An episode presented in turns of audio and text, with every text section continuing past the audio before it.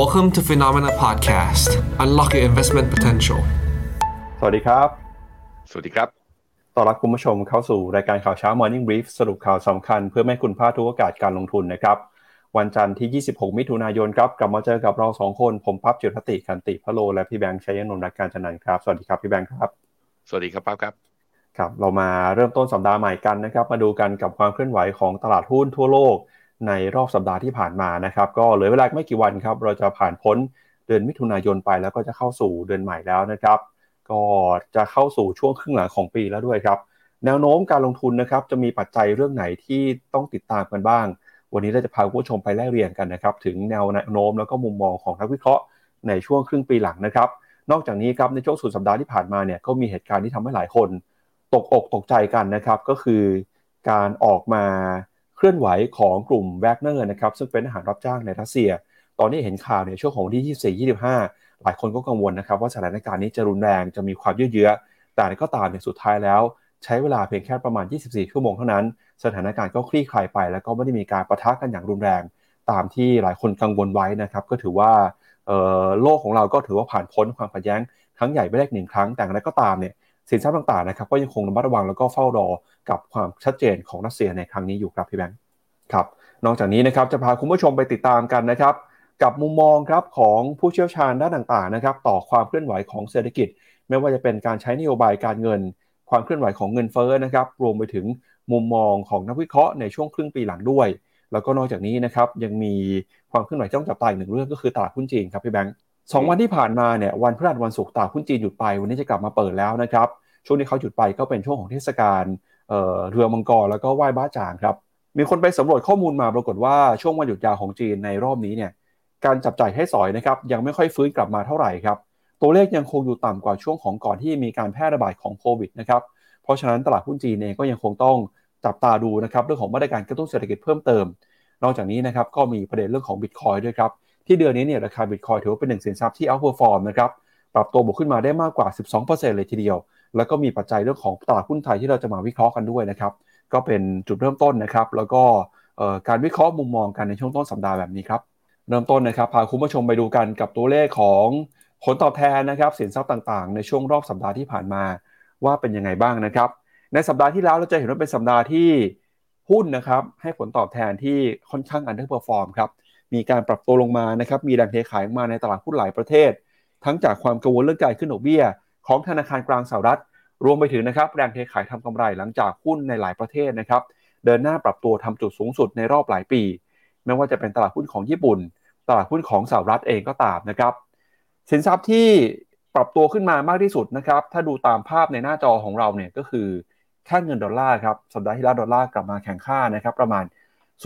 0.6%ตามมาด้วยพันธบัตรนะครับก็เริ่มให้ผลตอบแทนสูงขึ้นมา สาเหตุสำคัญก็มาจากการส่งสัญญาณใช้นโยบายการเงินเข้มงวด จากทางฝั่งธนาคารกลางสหรัฐ ในฝั่งของตลาดหุ้นนะครับ ตลาดหุ้นสหรัฐ ตลาดหุ้นของยุโรป ตลาดหุ้นญี่ปุ่น ถูกแรงเทขายออกมานะครับ แล้วก็ทองคำเนี่ยก็ยังย่อตัวลงมาอยู่ น้ำมันยังปรับตัวลดลงไปอยู่นะครับ อันนี้เป็นสินทรัพย์ต่างๆ ที่เกิดขึ้นมาในสัปดาห์ที่แล้วครับ อือครับผม ก็สินทรัพย์ที่ยังปรับตัวได้ดีนะ year to date ยัง performance ยังดี แต่ว่าเริ่มจริง ๆ แล้ว เมื่อวันศุกร์เริ่มเห็นมีการปรับย่อลงมาแล้ว แล้วย่อย่อลงมาไม่เบาด้วยก็คือญี่ปุ่น ซึ่งญี่ปุ่นในวันศุกร์ลบมา 1.4%แต่ว่าจะเห็นว่า year to date เนี่ยยังบวกอยู่ 25%ทีเดียวเป็นเรียกว่าเป็นหุ้นที่ outperform มากที่สุดที่หนึ่งเลยในตลาดหุ้นโลกนะครับ ครับ ถ้าไปดูความเคลื่อนไหวของรายดัชนีบ้างครับ สัปดาห์ที่แล้วเนี่ยส่วนใหญ่นะครับตลาดหุ้นก็จะปรับตัวติดลบกันไปครับ แต่ที่น่าสนใจคือตลาดหุ้นเวียดนามครับพี่แบงค์เวียดนามเนี่ยถือว่าค่อนข้างจะ outperform นะครับแข็งแกร่งกว่าตลาดหุ้นในประเทศอื่นโดยเปรียบเทียบครับ สัปดาห์ที่แล้วเวียดนามบวกขึ้นมาได้ 1.3% year to date เวียดนามบวกขึ้นมา 12%แล้วนะครับ แต่ถ้าไปดูตลาดหุ้นไม่ว่าจะเป็นตลาดหุ้นในฝั่งของยุโรปนะครับ ก็ยังติดลบอยู่ครับยูโรซ็อก600 เนี่ยติดลบไปประมาณเกือบ3%นะครับ ส่วน S&P 500 NASDAQ Dow Jones ติดลบไปประมาณ 1.5 ถึง 1.7%ส่วนหุ้นของจีนครับ ปรับตัวลงไปหนักเลยครับ China A share เนี่ยติดลบไปถึง 5.7%นะครับทำให้ผลตอบแทนตั้งแต่ต้นปีจนถึงปัจจุบัน ลาดหุ้นฮ่องกงก็ติดลบไปแล้วประมาณ 4.5%นอกจากนี้นะครับในฝั่งของความเคลื่อนไหวในหลายประเทศนะครับก็ยังคงเคลื่อนไหวกันอยู่ในแดนลบนะครับไม่ว่าจะเป็นญี่ปุ่น ในฝั่งของเกาหลีใต้ ฝั่งของจีน A-Share เองก็ติดลบเช่นกันครับ อือครับผมเป็นสัปดาห์ที่มีแต่เวียดนามเท่านั้นนะที่ค่อนข้าง outperform เพราะฉะนั้นก็ค่อนข้างชัดเจนแหละว่า เวียดนามดูเป็นโซนที่เวลาตลาดหุ้นใด หรือว่าหุ้นตัวไหนได้ดัชนีอ่าเวลาเราดูนะ ถ้าภาพรวม sentiment เป็นย่อ แต่หุ้นตัวนั้นยังแข็งแกร่งได้เนี่ย ปกติเราจะเรียกพวกนี้ว่า the winner หรือ the outperformer ก็คือมีโอกาสที่ตอนตลาดกลับมา sentiment ดี มีโอกาสจะไปต่อ ซึ่งสัปดาห์ที่แล้วเนี่ยมีแค่เพียงเวียดนามเท่านั้น แต่ถ้าดูเป็นตลาดหุ้นทั้งโลกเนี่ยก็อย่างที่ป้าบอกไปก็คือ อันดับหนึ่งนะ year to date performance ที่ดีที่สุดคือหุ้นเทคอเมริกาคือ NASDAQ อันดับสองคือญี่ปุ่นบวกมา 25%และอันดับสามคือไต้หวันบวกมา 21%จากกระแสเรื่องไอตัว AI แล้วก็ Semiconductor Boom แต่ถ้าดูเป็นหุ้นรายตัวเนี่ยก็จะพบว่าจริงถ้าดูเมื่อวันศุกร์นะครับ จริง ๆ แล้วหุ้นทางฝั่งเทคเนี่ยมีการปรับฐานลง อย่างเมื่อวานนี้เทสลาเนี่ยปรับฐานลงมาลบประมาณ 3% อยู่ที่ 256 เหรียญต่อดอลลาร์ ซึ่งประจวบเลยเช้านี้ เช้านี้ Goldman Sachs อ่า Research Equity เนี่ยออก paper มาเกี่ยวกับหุ้นเทสลาปรับเป้าเทสลาลงนะอะไม่ใช่เขาบอกว่า อัปเกรดทาอ่า price target ปลายปีนี้เนี่ยจาก 185 ขึ้นเป็น 248 แต่เนื่องจาก 248 มันต่ำกว่าราคาปิดของเมื่อวันศุกร์ ที่ 256 ก็เลยทำให้มี downside อยู่ที่ประมาณ 3.4%คือแล้วก็ปรับลดจากการถือครองแบบ overweight กลายเป็น neutral คือต้องบอกอย่างนี้ ตั้งแต่ต้นปีอะคือตอนนั้นเนี่ยเทสลาพามาดูที่หน้าจอผมนะ ตอนที่ Goldman Sachs ออก paper มาตอนนั้นน่ะ ราคาหุ้นของเทสลายังอยู่แถวๆโซนต่ำสองร้อยไงพี่ปับ๊บ พอโซนต่ำสองร้อยลงมาอยู่แถวๆประมาณร้อยหกสิบอย่างเงี้ยตอนเดือนมกราใช่ไหมเพราะฉะนั้นพอออก paper ออกมาว่า target ร้อยแปดสิบห้ามันยังมี upside อยู่นะตอนนั้น ถึงตอนนี้ก็คือเพิ่มไอตัว price target ขึ้นมา แต่ราคาตอนนี้มันสูงกว่า มันก็เลยกลายเป็นว่าในมุมของตัว port model เนี่ย Goldman Sachs เลยแนะนำจาก overweight ลงมา neutral อันนี้เราต้องมาดูครับว่า research paper ของแต่ละที่มองอย่างไรกับหุ้นเทคในหลาย ๆ ตัว ตรงนี้ก็จะเป็น ในในแง่มุมของเรื่อง sentiment ของตลาดด้วยเหมือนกันว่า AI บูมรอบที่ผ่านมา จะเข้าสู่รอบปรับฐานหรือเปล่า ถ้าโบรกเกอร์เจ้าใหญ่ ๆ ออกมา แล้วกลายเป็นว่า เห็นว่าการวิ่งขึ้นมาแรงๆ พวกเนี้ยทำให้อัพไซด์ข้างบนจำกัด ผมคิดว่าการปรับฐานอาจจะเกิดขึ้น ซึ่งนั่นน่าจะเป็นจังหวะในการลงทุนระยะยาวสำหรับใครที่ยังสนใจอยู่นะครับครับถ้าเราไปดูในแผนที่หุ้นนะครับ รอบสัปดาห์ที่แล้วเนี่ยเราก็จะเห็นว่าหุ้นหลายตัวในตลาดหุ้นสหรัฐนะครับ โดยพ้องยิ่งหุ้นในกลุ่มเทคโนโลยีครับก็ให้ผลตอบแทนที่ปรับตัวติดลบไปนะครับไม่ว่าจะเป็น Microsoft ติดลบไป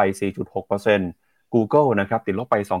2.8%แล้วก็หุ้นของ Nvidia ก็ย่อลงมา 2.8%นะครับ Tesla ติดลบไป 0.1 ครับ ที่ยังพอบวกขึ้นไม่ได้นะครับก็มี Meta ครับที่บวกขึ้นมาได้ประมาณ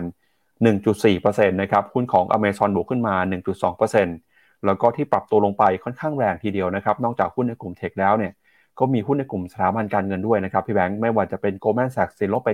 7.8 Morgan Stanley 6.7 นะครับ Berkshire Hathaway JP Morgan Bank of America เนี่ยติดลบไปตั้งแต่ 5-6%เลยฮะอีกหนึ่งกลุ่มที่ถูกกดดันอย่างหนักเช่นกัน ก็คือกลุ่มพลังงานนะครับ Exxon Mobil ติดลบไปเกือบ 4% Chevron 4.5%เลยครับจากตลาดหุ้นของสหรัฐไปแล้วนะครับ เดี๋ยวเราไปดูกันต่อครับ ถ้าไปดูในฝั่งของ performance นะครับ ถ้าราย sector เนี่ยจะเห็นว่า หุ้นในกลุ่ม healthcare นะครับก็บวกขึ้นมาได้ประมาณ 0.2%ครับแต่ที่เหลือเนี่ยติดลบกันทั่วหน้าเลยนะครับไม่ว่าเป็นกลุ่ม real estate utilities หรือว่ากลุ่ม IT ก็ตามครับไปดูต่อนะครับ thematic บ้างครับ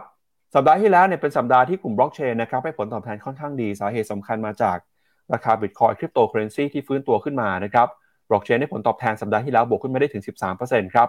แล้วก็มี healthcare นะครับ แล้วก็กลุ่มพลังงานสะอาดเนี่ยที่ยังติดลบอยู่แต่ก็ติดลบน้อยเมื่อเทียบกับกลุ่ม IT หรือว่า Cyber Security ครับ ครับผม มีนักลงทุนถามเข้ามานะ ในตอนเช้านี้อะสวัสดีทุกคนก่อนนะ สวัสดีคุณ CA ครับ คุณชัดชัย คุณสนิท คุณยาดา คุณโอริโอ small o ถ้า small o ก็ควรเขียนตัว o โอริโอให้เล็กด้วย ขอแซวหน่อย คุณวันดี คุณนิกกี้ สวัสดีครับ คุณ ปานดวงใจถามว่าเมกะเทนยังเข้าได้ไหม นี่เข้ารอบย่อ เนี่ยตอนนี้เข้ารอบย่อจนกว่าจะประกาศงบไตรมาสสองซึ่งจะสักสัปดาห์ที่สองของเดือนกรกฎาเป็นต้นไป ย่อรอบนี้ก็ค่อยๆทยอยซื้อไปมันวิ่งมาแรงจริงนะครับมีคุณแชมป์ถามว่า principal VNEQ upside เนี่ยเยอะขนาดไหนบน tactical call อะไหนๆเมื่อกี้เวียดนามสัปดาห์ที่แล้วเนี่ยบวกอยู่ดัชนีเดียวอะมาดูดัชนีเวียดนามกันก่อน ตอนนี้เวียดนามเนี่ยตัว VN 3 0อยู่ที่หนึ่งพันหนึ่งร้อยยี่สิบหกถ้าตามตัวเทคนิคสัญญาณเราอะเรามองว่าแถวๆประมาณพันสองถึงพันสองร้อยสามสิบมีโอกาสทำไมเราดูที่พันสองพันสองมันคือ low เดิมที่ตอนนั้นเวียดนามย่ำย่ำอยู่ตอนปีสองพันยี่สองแล้วย่ำครั้งที่สี่เนี่ยไม่อ่าไม่สามารถยืนได้แล้วก็ร่วงลงมาอยู่ที่ channel ที่เราอยู่ณตอนนี้ ถ้าขึ้นไปที่พันสองก็มี upside อีกแถวๆประมาณเจ็ดเปอร์เซ็นต์อยู่แถวๆประมาณนี้ ถ้าพันสองร้อยสามสิบก็อยู่ที่แถวๆประมาณสักสิบเปอร์เซ็นต์นั้นตั้งแต่พันสองเป็นต้นไปก็ยังพอไปได้ ใครมองยาวกว่านั้น เร็วๆนี้เดี๋ยวฟิโนเมนาจะมีจัดสัมมนา เชิญกูรูที่ไปลงทุนในเวียดนามนะมาเป็นสัมมนาสัมมนาใหญ่ของเรา เพื่อที่จะฉายภาพเวียดนามในระยะยาวสำหรับใครที่ไม่ได้คิดจะเล่นสั้นอย่างเดียวอยากถือยาวด้วยว่า ตอนนี้สถานการณ์เวียดนามเป็นยังไงบ้าง รอติดตาม เดี๋ยวถ้าเปิดรายละเอียดของการสัมมนาที่ไหน เดี๋ยวเราจะเอามาบอกใน Morning Brief อีกครั้งหนึ่งนะครับไปดูต่อนะครับ ถ้าหากว่าเปรียบเทียบในสไตล์การลงทุนเนี่ยจะเห็นว่าเกือบทุกสไตล์เลยครับ ในสัปดาห์ที่แล้วไม่ว่าเป็นกลุ่ม growth กลุ่ม quality momentum large cap value cap small cap นะครับติดลบกันทั่วหน้าเลยครับ แต่ปีนี้เนี่ยยังเป็นปีที่กลุ่มโกลด์ยังให้ผลตอบแทนที่เป็นบวกอยู่นะครับ ก็บวกขึ้นมาประมาณ 23%ครับชวนพี่แบงค์ไปดูต่อนะครับกับกอง REIT บ้างนะสัปดาห์ที่แล้วกอง REIT ส่วนใหญ่ก็ติดลบเช่นกันนะครับไม่ว่าเป็นญี่ปุ่นไทยออสเตรเลียสิงคโปร์ฮ่องกงแต่ที่น่าสนใจคือนี่ฮะคือตลาดค่าเงินดอลลาร์นะครับบอกว่าค่าเงินดอลลาร์สัปดาห์ที่แล้วเนี่ยเป็นหนึ่งไม่กี่สินทรัพย์ที่ยังบวกขึ้นมาได้อยู่นะครับดอลลาร์เนี่ยแข็งค่าขึ้นมาจากการส่งสัญญาณขึ้นดอกเบี้ยของเฟดนะครับโดยค่าเงินที่อ่อนค่าเมื่อเทียบกับดอลลาร์ก็มีเงินบาทนะครับสัปดาห์ที่แล้ว เงินบาทอ่อนค่าไปค่อนข้างรวดเร็วทะลุ 35 บาทต่อดอลลาร์ไปแล้วนะครับ เงินเยนก็อ่อนค่าแรงเช่นกันครับประมาณ 1.3%เงินปอนด์นะครับ เงินหยวน เงินยูโรอ่อนค่าไปทั่วหน้าเลยฮะ year to date นะครับ ค่าเงินเยนเนี่ยอ่อนค่ามากที่สุดครับ ติดลบไปประมาณ 8.8%เมื่อเทียบกับดอลลาร์ ขณะที่เงินหยวนนะครับอ่อนค่า 3.9%ส่วนเงินบาทอ่อนค่าไปประมาณ 1.7%เมื่อเทียบกับดอลลาร์สหรัฐครับ อือครับผม ครับ ไปดูตราสารหนี้กันบ้างครับพี่แบงค์ ในมุมของตราสารหนี้นะครับ พอเฟดเนี่ยคุณเจอร์มพาวเวลแถลงต่อสภานะเรื่องนโยบายแล้วก็ทิศทางของเศรษฐกิจ แล้วก็ไปในทางเดียวกันกับการประชุมเฟดสัปดาห์ก่อนหน้านั้น ว่าจะยังคงดอกเบี้ย และมีแนวโน้มขึ้นดอกเบี้ย ต่อเพื่อสู้กับเงินเฟอ้อก็ทำให้บอลยิวยังดีดขึ้นต่อเนื่อง อย่างตัวบอลยิวสองปีเนี่ย ขยับขึ้นมา 31 basis point แต่ตัวบอลยิวสิบปีเนี่ยถ้าลองไปดูเนี่ย กลายเป็นว่าไม่ได้ขยับขึ้นนะพี่ปับ๊บขยับลงด้วยซ้ำไป เมื่อสัปดาห์ที่ผ่านมา ตั้งแต่ต้นปีเนี่ยบอลยิวสองปีขยับขึ้นมาสามสิบเอ็ดจุดห้าเบสิสพอยต์ถือว่าขยับขึ้นมายังน้อยกว่านะยังน้อยกว่าที่เฟดจะขึ้นอีกดอกเบี้ยอีกสองครั้งข้างหน้าพี่ปับ๊บเพราะฉะนั้นตรงนี้ก็ยังต้องมีโอกาสเหมือนกันที่บอลยิวจะยังขยับขึ้นได้อีก ถ้าเฟดยังส่งสัญญาณขึ้นดอกเบี้ยตามที่ตัวเองคาดอยู่ว่าจะขึ้นสองครั้ง ซึ่งตอนนี้ตลาดยังไม่เชื่อนะครับ บน Fed Fund Futures เนี่ยตลาดยังเชื่อว่าเฟดจะขึ้นดอกเบี้ยเพียงแค่ครั้งเดียว แล้วการที่ bond yield สิบปี ไม่ได้ขยับขึ้นด้วย bond yield สิบปี เป็นตัวที่สะท้อนมุมมองต่อเศรษฐกิจของสหรัฐในอนาคต bond yield สองปี เป็นตัวที่สะท้อนมุมมองต่อดอกเบี้ยในอนาคต ดอกเบี้ยนะขึ้น แต่เศรษฐกิจจะดีหรือเปล่า ตลาดไม่ได้มองอย่างนั้นนะครับ ครับอะก็มาดูกันนะครับกับประเด็นใหญ่ประเด็นสำคัญเรื่องแรกของเราในวันนี้นะครับ ก็คือสถานการณ์ของรัสเซียครับ ในช่วงของวันที่24 มิถุนายนที่ผ่านมาเนี่ยนะครับที่รัสเซียก็เกิดเหตุการณ์ความวุ่นวายนะครับ จนทำให้หลายคนเนี่ยกังวลกันนะว่าความวุ่นวายในครั้งนี้ จะกลายเป็นปัญหาใหญ่นะครับ กระทบแล้วก็เกิดความรุนแรง แต่อะไรก็ตามเนี่ยสุดท้ายนะครับ เรื่องนี้ก็สามารถคลี่คลายไปได้ โดยไม่ได้มีเหตุการณ์รุนแรง หรือว่ามีภาพที่น่ากลัวเกิดขึ้น อย่างที่หลายคนกังวลไว้ในช่วงก่อนหน้านี้นะครับ เราจะพาคุณผู้ชมครับไปสรุปสถานการณ์ที่เกิดขึ้นในรอบวันที่ 24ถึง25 มิถุนายนที่ผ่านมานะครับว่าเกิดอะไรขึ้นบ้าง แล้วการเคลื่อนไหวเรื่องของการก่อกระบฏในครั้งนี้เนี่ยจะส่งผลนะครับต่ออนาคตทางการเมืองของรัสเซีย แล้วก็ในเรื่องของเศรษฐกิจรัสเซียอย่างไรบ้างนะครับ หลังจากวันที่ 24 มิถุนายนนะครับจริงๆ คือเริ่มต้นตามเวลาท้องถิ่นเนี่ยตั้งแต่คืนวันที่ 23 มิถุนายนแล้วนะครับ ทหารรับจ้างกลุ่มแวกเนอร์ครับซึ่งเป็นกลุ่มนักรบที่ร่วมกับกองทัพรัสเซีย ในการต่อสู้ในพื้นที่ของยูเครนนะครับได้เกิดความตึงเครียดกันระหว่างกลุ่มแวกเนอร์กับกองทัพรัสเซียนะครับในช่วงหลายเดือนที่ผ่านมา สืบเนื่องมาจากความขัดแย้งทางยุทธศาสตร์ทางการรบ โดยมีผู้นำของกลุ่มแวกเนอร์นะครับที่ชื่อว่านายพรีโกซินเนี่ยอ้างว่ากระทรวงกลาโหมของรัสเซีย ไม่ยอมจัดหาแล้วก็สนับสนุนอาวุธยุทโธปกรณ์ให้กับทางกลุ่มแวกเนอร์ในการต่อสู้กับยูเครนนะครับ ซึ่งนายพรีโกซินเนี่ยได้มีการวิพากษ์วิจารณ์กองทัพรัสเซียมาอย่างต่อเนื่องครับ นอกจากนี้นะครับรัฐบาลรัสเซียก็ได้มีการออกกฎหมายให้ทหารรับจ้าง ทหารอาสาทุกกลุ่มเซ็นสัญญากับกระทรวงกลาโหมของรัสเซีย ในวันที่ 10 มิถุนายนที่ผ่านมา ซึ่งในทางปฏิบัติเนี่ยก็ถูกมองว่ารัฐบาลรัสเซียจะควบคุมกองกำลังทหารรับจ้างเหล่านี้เสียเองนะครับเหตุการณ์ตึงเครียดเนี่ยก็เกิดขึ้น หลังจากที่กลุ่มแวกเนอร์ครับประกาศนะครับว่าจะมีการเคลื่อนกำลังกองทัพ ไปยังกรุงมอสโกครับ โดยเหตุการณ์เริ่มตั้งแต่กลางดึกของคืนวันที่ 23 มิถุนายนนะครับ โดยผู้นำของกลุ่มแวกเนอร์คุณนายพริโกซินเนี่ยประกาศว่า จะมีการเคลื่อนกำลังพลนะครับ เพื่อเรียกร้องความยุติธรรม หลังจากที่ประธานาธิบดีปูตินแถลงประณามทหารรับจ้างนะครับก่อนที่จะมีการเคลื่อนพลกลางดึกออกจากยูเครนครับแล้วก็มาสู่ช่วงของเช้าวันที่ 24 มิถุนายนนะครับกองกำลังทหารรับจ้างแวกเนอร์เนี่ยก็เคลื่อนกำลังพล มาถึงเมืองรอสตอฟ ออนดอนนะครับเมืองทางตอนใต้ของรัสเซีย โดยกองกำลังทหารรับจ้างแวกเนอร์นะครับก็เข้าไปยึดครองจุดยุทธศาสตร์ ทางทหารในเมืองโวโรเนซนะครับเมืองที่อยู่ในเส้นทางมุ่งไปยังกรุงมอสโก แล้วก็ห่างจากกรุงมอสโกไปเพียงประมาณ 482 กิโลเมตรเท่านั้น ระหว่างที่กองกำลังทหารแวกเนอร์กำลังเคลื่อนพลนะครับรัสเซียก็ได้มีการประกาศยกระดับมาตรการรักษาความปลอดภัยในหลายภูมิภาค รวมไปถึงกรุงมอสโก โดยผู้การของกรุงมอสโกนะครับออกมาแจ้งเตือนให้ประชาชน อยู่ในที่พักอาศัยงดเดินทางหรือว่านอกออกนอกเคหสถานนะครับ แล้วก็มีการแจ้งเตือนว่ากองกำลังทหารเชเชนหลายพันคนเนี่ยจะเคลื่อนกำลังพลมาที่กรุงมอสโก เพื่อต่อสู้กับกลุ่มทหารแวกเนอร์นะครับ หลังจากนั้นครับประธานาธิบดีปูตินนะครับก็ออกมาแถลงผ่านโทรทัศน์ เตือนให้กลุ่มผู้สนับสนุนที่ก่อกบฏในครั้งนี้นะครับ ให้ยุติการกระทำในทันที แล้วก็เรียกการก่อกรบฏครั้งนี้ว่าเป็นการแทงข้างหลัง แล้วก็การทรยศต่อรัสเซีย จนล่วงเลยมาถึงในช่วงบ่ายช่วงเย็นวันที่ 24 นะครับ นายเยฟเกนีพรีโกซินหัวหน้าของกลุ่มแวกเนอร์เนี่ยก็ได้มีการเจรจากับผู้นำนะครับของเบลารุสครับประธานาธิบดีอเล็กซานเดอร์ลูกาเชนโกของเบลารุสนะครับ โดยบอกนะครับว่าผู้นำของกลุ่มแวกเนอร์เนี่ยจะลี้ภัยไปที่เบลารุสนะครับ แล้วก็จะยก จะเปลี่ยนแปลงนะครับเรื่องของสถานการณ์เนี่ยด้วยการลดระดับการเคลื่อนกำลังพล ก่อนที่จะมีการออกมาประกาศนะครับ ว่ากลุ่มแวกเนอร์จะถอนตัวออกจากเมืองรอสตอฟออนดอนแล้วก็สุดท้ายเนี่ยสถานการณ์นี้ก็คลี่คลายไปในที่สุดนะครับ ภายหลังก็มีการออกมาแถลงการณ์ว่าการก่อกบฏครั้งนี้นะครับ จะไม่มีการเอาผู้ที่กระทำผิดนะครับ มาลงโทษอย่างรุนแรงนะครับ แต่ทางรัสเซียเองก็จะติดตามสถานการณ์ แล้วก็จะสอบสวนแล้วก็หา ความคืบหน้าจากสถานการณ์ในครั้งนี้ต่อไปนะครับ อันนี้ก็เป็นเหตุการณ์ที่เกิดขึ้น ตั้งแต่คืนวันศุกร์ที่3นะครับล่วงเลยมาจนถึงเย็นของวันที่ 24 มิถุนายนครับพี่แบงค์อืมครับผมผมสนใจประวัติของคุณพรีโกซิน ก็เลยไปนั่งอ่านประวัติดู ชายคนนี้นี่คือเขาเรียกว่า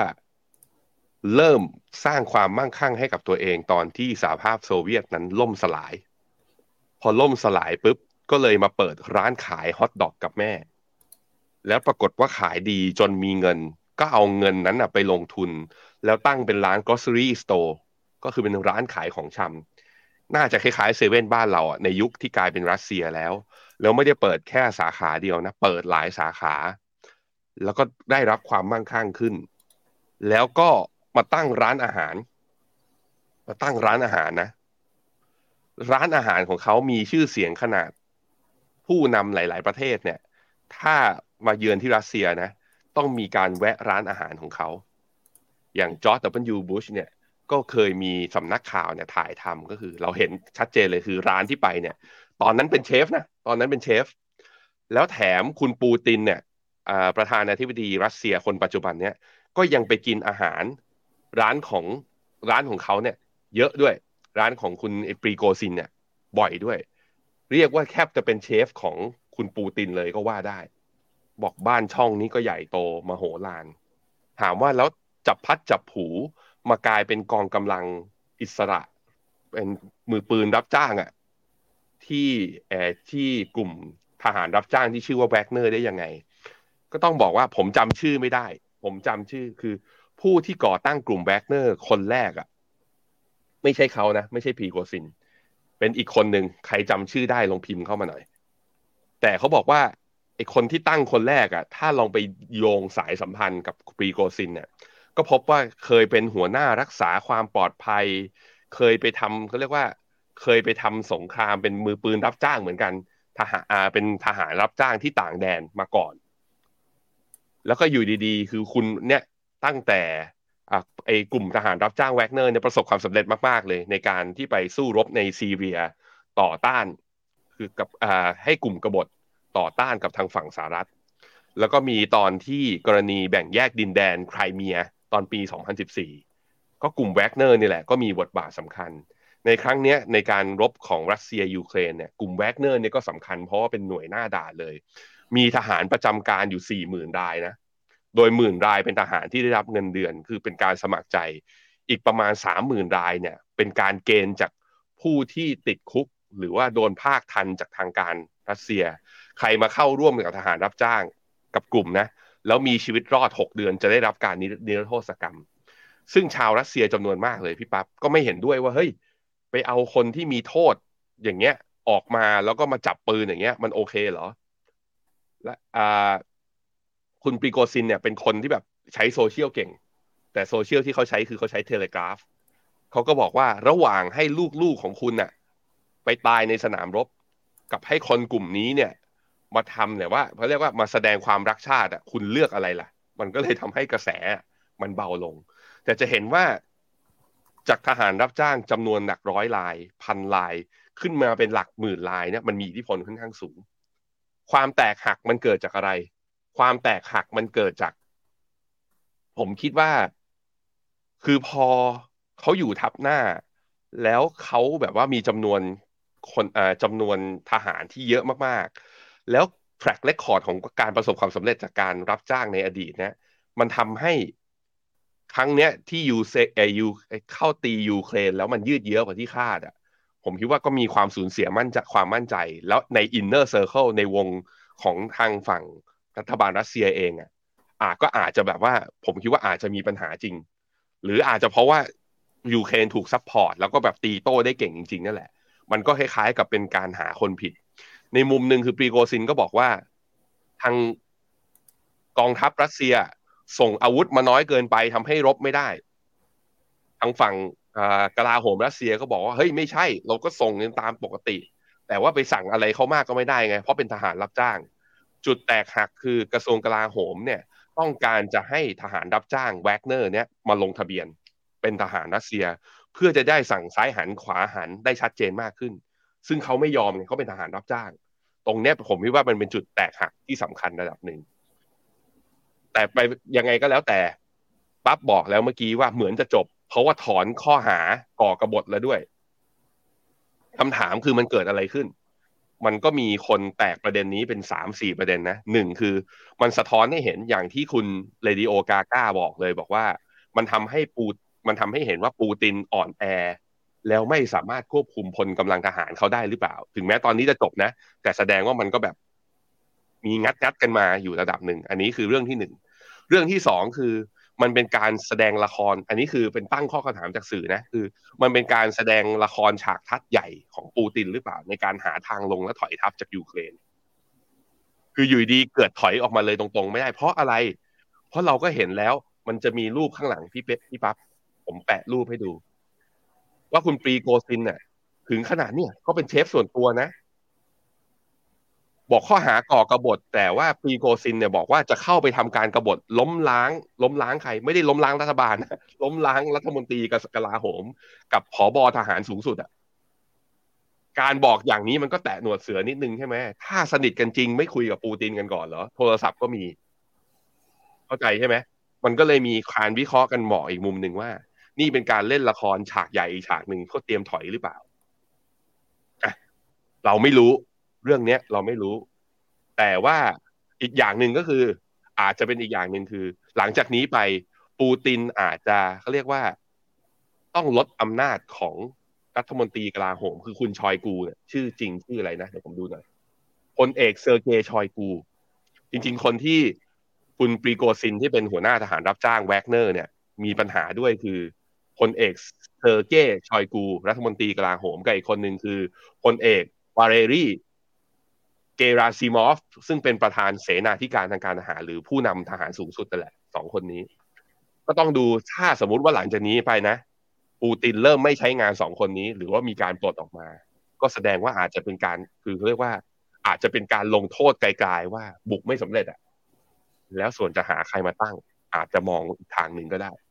อะเรื่องเป็นยังไงไม่รู้ อันนี้มันคือความเห็นของนักวิเคราะห์หลายๆเจ้าที่เราเอามารวบรวมมา แต่มันแสดงให้เห็นแล้วว่า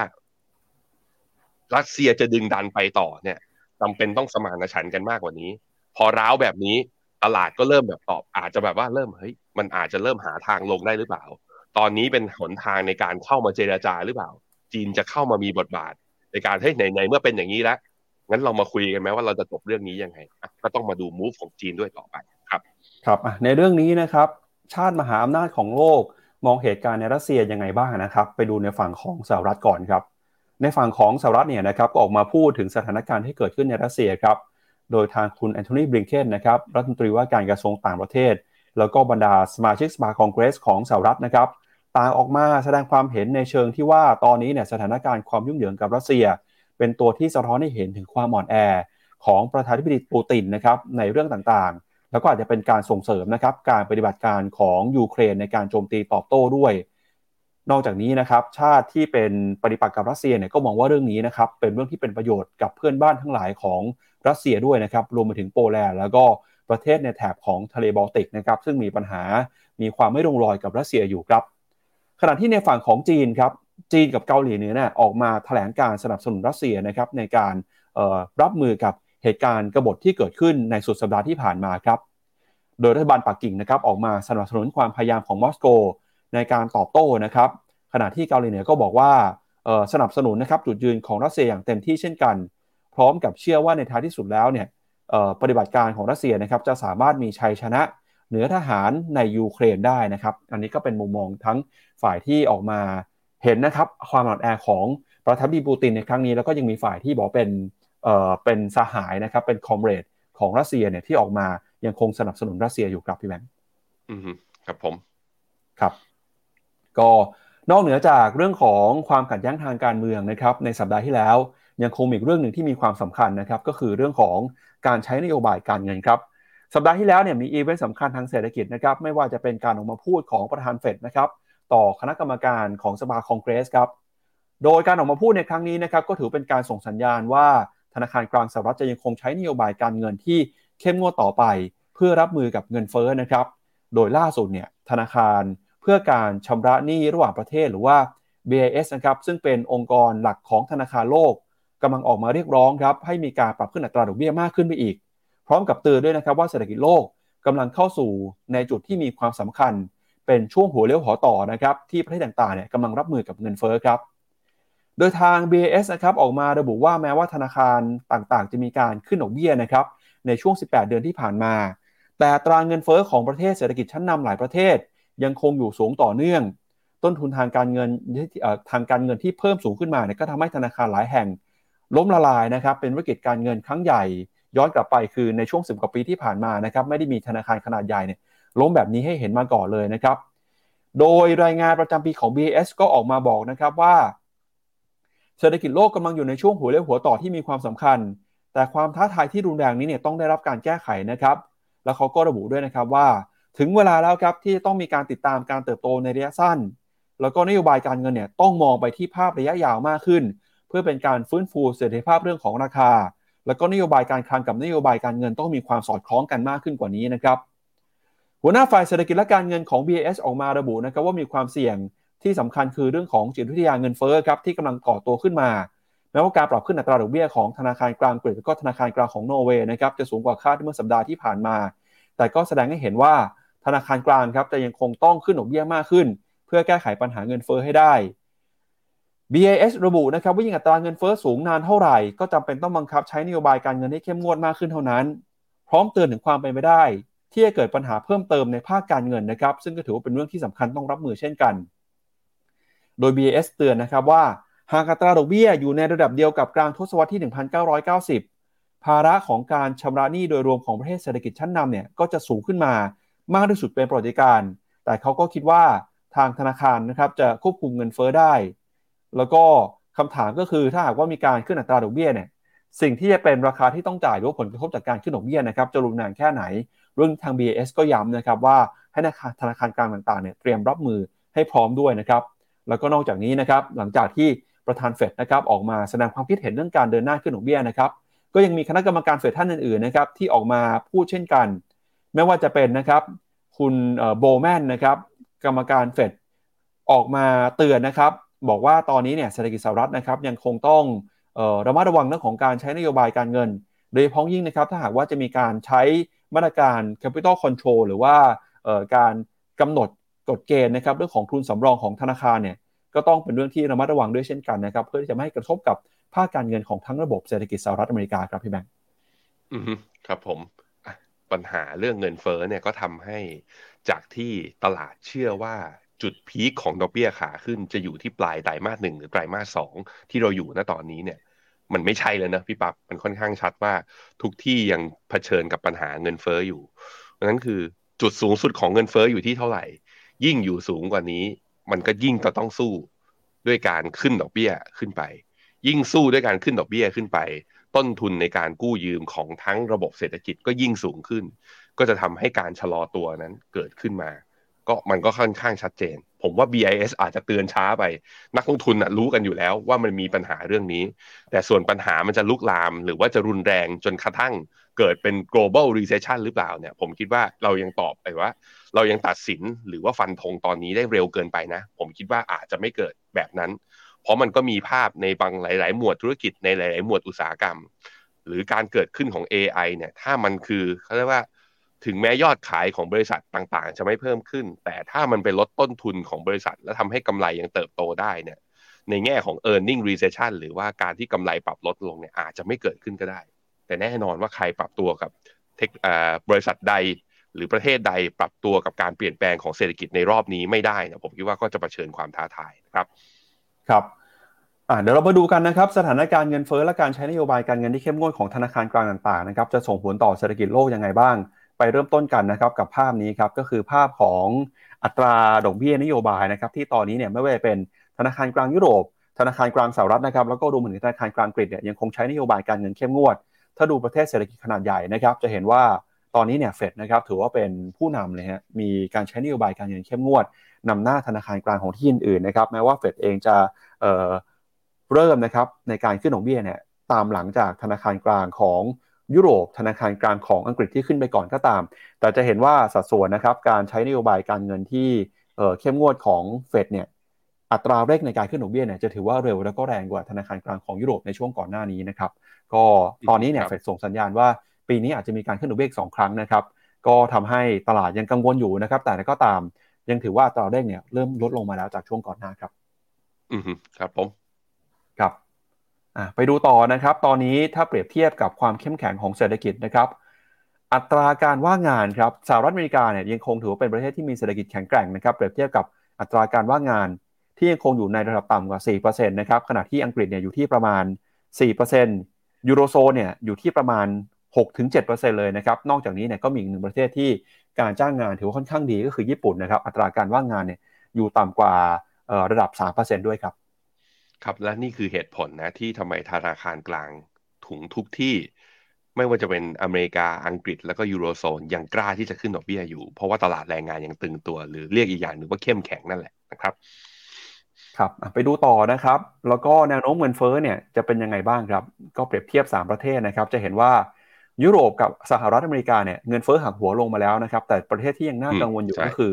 อังกฤษฮะอังกฤษเนี่ยสหรัฐอาณาจักรนะครับ เงินเฟ้อยังคงสูงอยู่ แล้วก็ไม่มีทีท่าว่าจะเออเจอจุดที่สูงที่สุดแต่อย่างใดครับใช่ก็ทำให้ล่าสุดก็สัปดาห์ที่แล้วนะขึ้นดอกเบี้ยมารวดเดียว 50 basis point เซอร์ไพรส์ตลาดกันไป แล้วก็ทำให้ตลาดหุ้น FTSE ร้อยของอังกฤษนั้น กลับลงมาเทรดต่ำกว่าเส้นค่าเฉลี่ย 200 วัน ไม่รู้จะเข้าขาลงแล้วทะลุกรอบ flat pattern ลงมากลายเป็นการปรับฐานรุนแรงหรือเปล่า อันนี้ก็ต้องระมัดระวังแล้วนะครับสำหรับใครที่เทรดหุ้นอังกฤษอยู่นะครับ ครับ แล้วตลาดหุ้นของสหรัฐอเมริกาจะเป็นยังไงบ้างครับ พาคุณผู้ชมไปดูในประเด็นข่าวถัดไปนะครับ เราผ่านกันไปจะครึ่งปีแล้วนะครับในช่วงครึ่งปีหลังเนี่ยหลายคนก็ลุ้นนะฮะว่า ครึ่งปีแรกสดใสขนาดนี้ ครึ่งปีหลังตลาดหุ้นสหรัฐ จะยังสดใสต่อหรือว่าจะปรับตัวต่อไปได้แค่ไหนนะครับพาคุณผู้ชมไปดูตัวเลขที่น่าสนใจของดัชนี โดยพ้องยิ่งหุ้นในกลุ่มเทคโนโลยีนะฮะก็คือ NASDAQ ร้อยครับนัสแ a q ร้อยเนี่ยจะเห็นว่าครึ่งปีแรกนะครับให้ผลตอบแทนบวกขึ้นมา ได้ประมาณมากกว่า 36%เลยนะครับพี่แบงค์ถ้าไปดูสถิติย้อนหลังเนี่ยย้อนหลังกลับไปนะครับ ในช่วงครึ่งปีแรก เรียกได้ว่า ครึ่งปีแรกของปี 2023 เนี่ย เป็นครึ่งปีแรกที่เราแทบจะไม่ได้เห็นดัชนีนัสแ a q ร้อยเคยให้ผลตอบแทนสูงในระดับ 36%แบบนี้เนี่ยมาก่อนเลยนะครับ ก็ถือว่าเป็นสถิติใหม่ที่น่าสนใจในรอบหลายสิบปีครับ ถ้าเปรียบเทียบกับปีที่แล้วกับปีแบงปีที่แล้วเนี่ย เออหกเดือนแรกนะครับนัสแสกร้อยติดลบไปเกือบสามสิบฮะแล้วก็มาหกเดือนนี้เนี่ยบวกขึ้นมาเกินกว่า 35%แล้วนะครับ ก็ถือเป็นสัญญาณที่ดีครับ แล้วก็ข้อมูลสถิติบ่งชี้ย้อนหลังเขาบอกว่า ถ้าครึ่งปีแรกเนี่ยบวกได้นะครับ ก็มีโอกาสที่ครึ่งปีหลังเนี่ยน่าจะบวกได้ต่อครับ ขอให้เป็นอย่างนั้น สาธุ ครับ ไปดูต่ออีกหนึ่งชาร์ตครับ ตอนนี้เราจะเห็นว่าดัชนี S&P 500 นะครับ ที่ year to date เนี่ยให้ผลตอบแทนบวกขึ้นมานะครับย้อนหลังกลับไปจุดต่ำสุดนะครับของ S&P 500 ในช่วงของเดือนออสิงหากันยาช่วงนั้นนะครับ3,600 จุดจนถึงปัจจุบันนี้เนี่ยก็ S&P 500 ให้ผลตอบแทนบวกขึ้นมาเกินกว่า 21%แล้วนะฮะ ก็ถือว่าเป็นการเข้าสู่ภาวะบูมาเก็ตอย่างเต็มตัวแล้ว แต่ไหนก็ตามเนี่ยก็มีสิ่งที่น่ากังวลคือ เอ่อ S&P 500 เนี่ยครับพอขึ้นไปแต่ 4,400 จุดแล้วตอนนี้ เริ่มจะหักหัวลงมาแล้วนะครับ ถ้าดู RSI เนี่ยก็ถือว่าเออทะลุโซนที่เป็น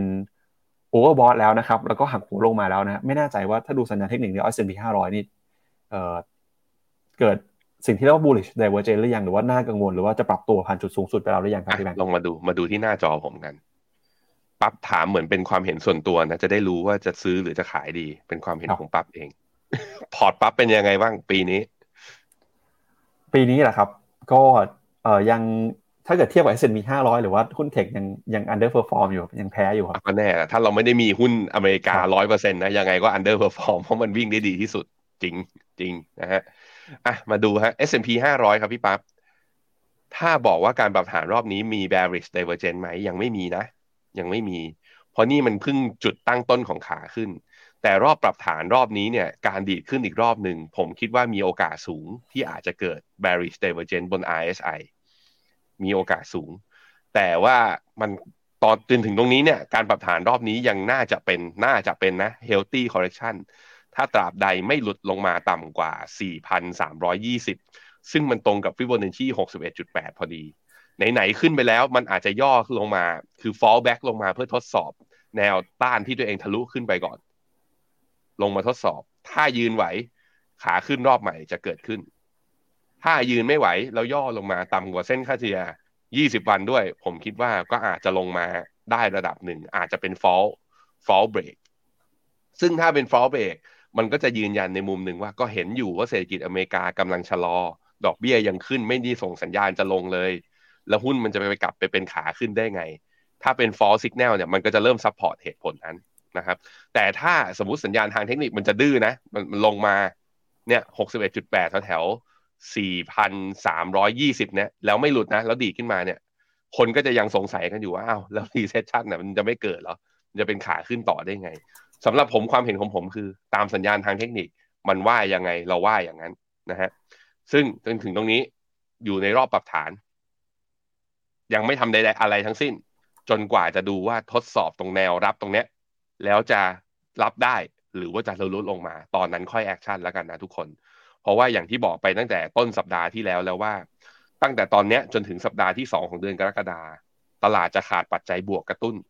ไม่มีปัจจัยใดๆทั้งสิ้น จนกว่าจะเข้าการประกาศผล การดำเนินงานไตรมาสสองตอนนั้นจะค่อยมาดูกันว่า ถ้ามีเซอร์ไพรส์ทางบวกตลาดจะวิ่งได้อีกรอบหนึ่งนะครับ ครับ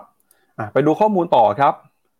ก็ที่พี่แบงค์บอกไปนะครับว่าสัญญาณขายยังไม่เกิดขึ้นนะครับ แต่ถ้าไปดูมุมมองของนักวิเคราะห์ กับความเคลื่อนไหวของดัชนีเนี่ยจะเห็นว่าตอนนี้นะครับ เป้าของนักวิเคราะห์เนี่ยตามไม่ทันการเคลื่อนไหวของดัชนีครับคือดัชนีเนี่ยสูงกว่าเป้าหมายของนักวิเคราะห์ไปเป็นที่เรียบร้อยแล้วนะครับที่มีการออกมาปรับประมาณกันเนี่ยส่วนใหญ่ก็ยังให้อยู่ในระดับประมาณ 4 0 0 0 4,001 4 0 0นะครับแต่ปัจจุบันเนี่ยดัชนี S&P 500 ก็เกือบจะขึ้นไปแต่ระดับ 4,500 จุดแล้วนะครับก็ถือว่า นักวิเคราะห์ก็ยังคงต้องดูอยู่นะครับ ว่าจะมีการปรับเพิ่มประมาณการหรือเปล่า นอกจากนี้ครับ หุ้นในกลุ่มที่ปรับตัวขึ้นมาได้ดีในดัชนี S&P 500 นะครับ ก็มาจากหุ้นในกลุ่มเทคเป็นหลักเลยฮะซึ่งในกลุ่มเทคเนี่ยปีที่แล้วเป็นกลุ่มที่ให้ผลตอบแทนแย่ที่สุดนะครับแต่ปีนี้กับการมาเป็นหุ้นในกลุ่มที่ให้ผลตอบแทนดีที่สุดนะครับไม่ว่าเป็นกลุ่ม IT บวกขึ้นมา year to date นะครับ38%กลุ่ม communication services นะครับบวกขึ้นมา 35%กลุ่ม consumer discretionary นะครับบวกขึ้นมา 29% ขณะที่กลุ่มพลังงานครับยังคงเป็นหุ้นกลุ่มที่ให้ผลตอบแทนแย่ที่สุดนะครับติดลบไป 11% utilities ติดลบไป 8%แล้วกลุ่มสถาบันการเงิน ติดลบไป 4%ในช่วงครึ่งปีแรกที่ผ่านมาของ S&P 500 ครับอือครับผมครับ แล้วก็ไปดูข้อมูลที่เราบอกนะครับว่าทำไมครับตลาดถึงมีความหวังว่าครึ่งปีแรกถ้าเดชนี S&P 500 บวกได้เนี่ยครึ่งปีหลังก็มักจะบวกได้ ถ้าไปดูสถิติย้อนหลังตั้งแต่ปี 1929 นะครับจนถึงปัจจุบันเลยฮะก็เกือบจะ 100 ปีเลยนะครับพี่แบงค์สถิติย้อนหลังบอกครับว่าถ้าครึ่งปีแรกเนี่ยเมื่อไหร่ก็ตามที่เดชนี S&P 500 ให้ผลตอบแทนเป็นบวกได้ ก็ถือว่ามีโอกาสสูงมากนะครับที่ครึ่งหลังของปีเนี่ยดัชนีจะให้ผลตอบแทนเป็นบวกด้วยนะครับโดยพ้องยิ่งหลังจากทศวรรษที่ 1950 เป็นต้นไปเนี่ยถ้าหากว่าในเดือนมิถุนายนนะครับดัชนีปรับตัวบวกขึ้นมาได้ค่อนข้างแรงเนี่ยก็จะยิ่งเป็นตัวหนุนนำนะครับให้ช่วง เดือนถัดไปเนี่ยบวกขึ้นไปได้ต่อนะครับอันนี้เป็นข้อมูล แต่ก็ตามหน่อยสถิตินะครับก็ไม่ร้อยเปอร์เซ็นต์นะฮะมันก็จะมีบางปีที่ไม่ได้บวกตามบ้าง แต่ปีนี้เราก็ลุ้นว่าอยากให้เห็นตลาดหุ้นสหรัฐบวกขึ้นไปต่อนะครับครับเกือบร้อยปีมีประมาณถ้านับทั้งหมดเนี่ยมี 28 ปีที่ครึ่งปีแรกบวกเกินระดับ 10%บวกเกิน double digit ใน 28 ปีนี้ที่ครึ่งปีแรกบวกได้เกิน double digitมีทั้งหมดประมาณ 1 2 3 4 5 6มี7ปีที่ครึ่งปีหลังติดลบ อีก21ปีเป็นผลตอบแทนเป็นบวก มันเลยเป็นเนี่ยมันเลยเป็นเหตุผลว่าทำไมส่วนใหญ่ถึงเป็นบวก อันนี้ต้องอธิบายให้คนในขับเขาเข้าใจเพราะว่าเขาไม่ได้ดูหน้าจอด้วย อันนี้คือนับตั้งแต่ปี1929นะ โดยปีที่บวกเนี่ยบวกระดับเฉลี่ยเนี่ย ผมดูด้วยสายตานะ และใช้ AI ของตัวเองคือ ประมวลผลด้วยจินตนาการตัวเองเนี่ย บวกระดับเกิน 10%ด้วยปีที่บวก ปีที่ลบมีลบแรงไหมมีปี 1929 ครึ่งปีแรกบวก 12%ครึ่งปีหลังลบ 21 แต่ 1929 เกิดอะไรคุณจำได้ใช่ไหมก็ hyperinflation ไงคุณยกยุคคุณพอลโวลคเกอร์ปรับขึ้นดอกเบี้ยจำได้ไหมช่วง the great recession the great recession ช่วงนั้น อีกปีหนึ่งก็คือปีหนึ่งเก้าแปดเจ็ดครึ่งปีแรกบวกได้ยี่สิบห้ายี่สิบห้าเปอร์เซ็นครึ่งปีหลังลบไปสิบแปดเปอร์เซ็น หนึ่งเก้าแปดเจ็ดเกิดอะไรอะสงครามอ่าวไหมน่าจะก่อนหน้านั้นแถวๆหน้านั้น แล้วก็ปรับฐานลงแรง แต่ถ้าเป็นบวกปีอื่นเนี่ยถ้าไม่ได้มีวิกฤตตามมาเนี่ย บวกเฉลี่ยได้ระดับสิบเปอร์เซ็นต์เนี่ยมีโอกาสได้เห็นเหมือนกัน เพราะฉะนั้นสาธุขอให้สติสถิตินี้ยังดำเนินต่อไปนะพี่ปับ๊บแต่ว่ามันควรจะดำเนินต่อไปโดยที่เรามีหุ้นเขาด้วยนะ ถ้าไม่มีก็คือมันวิ่งไปก็เท่านั้น เราก็ไม่ได้ประโยชน์อะไรนะครับ ครับไปดูต่อนะครับ สหรัฐเนี่ยครึ่งปีหลังน่าจะบวกไปได้ แต่อีกหนึ่งประเทศที่เราก็ลุ้นกันนะครับว่าเมื่อไหร่จะมาสักทีก็คือจีนครับพี่แบงก์ก็เดี๋ยวก่อนที่ไปดูภาพตลาดหุ้นจีนกันนะครับ ดูดูเลยแล้วกันฮะ ดูเลยดีกว่าฮะจะได้สบายใจนะครับ ไปดูว่าตลาดหุ้นจีนเป็นยังไงบ้างฮะก็เช้านี้หุ้นจีนเปิดมาแล้วครับ หลังจากหยุดทำการไปสองวันนะครับเดี๋ยวไปดูหน่อยว่าตลาดหุ้นจีนเป็นยังไงบ้างนะสักครู่หนึ่งนะครับกำลังจะเปิดภาพเสงบวกศูนย์จุดหนึ่งเปอร์เซ็นต์ HSCE ก็คือ H share บวกศูนย์จุดสองเก้ากลับมาเปิดบวกนิดเดียว พี่ปั๊บไม่ได้บวกเยอะเลยครับเซี่ยงไฮ้นี่ลบแล้วครับพี่แพงหยุดไปสองวันเลยเปิดมานี่ลบนะผมเออเปิดมาลบศูนย์จุดเก้าเปอร์เซ็นต์ไอ้หยาครับ China A fifty ติดลบไปหนึ่งเปอร์เซ็นต์นะครับ ก็คือโอ้หยุดไปสองวันนี้คนจีนไปพักกันเปิดมาวันจันทร์นี้ก็ยังไม่มีแรงเลยซื้อเลยกลับมาเลยนะฮะอืมก็ ลุ้นแล้วกันครับ เอาใจช่วยนะครับ คนที่มีหุ้นจีนอยู่ เดี๋ยวก่อนที่จะไปดูกันว่าหุ้นจีนจะไปต่อได้หรือเปล่า เดี๋ยวไปดูข่าวหน่อยฮะ ก็ช่วงที่หยุดกันไป 2 วันที่ผ่านมาวันพฤหัสกับวันศุกร์เนี่ยนะครับ จีนเขาก็เป็นเทศกาลเฉลิมฉลองนะเทศกาลเรือมังกร แล้วก็เทศกาลไหว้บ้าจ่างนะครับ ปรากฏว่าทางกระทรวงการท่องเที่ยวของจีนเนี่ยเขาไปรวบรวมข้อมูลมา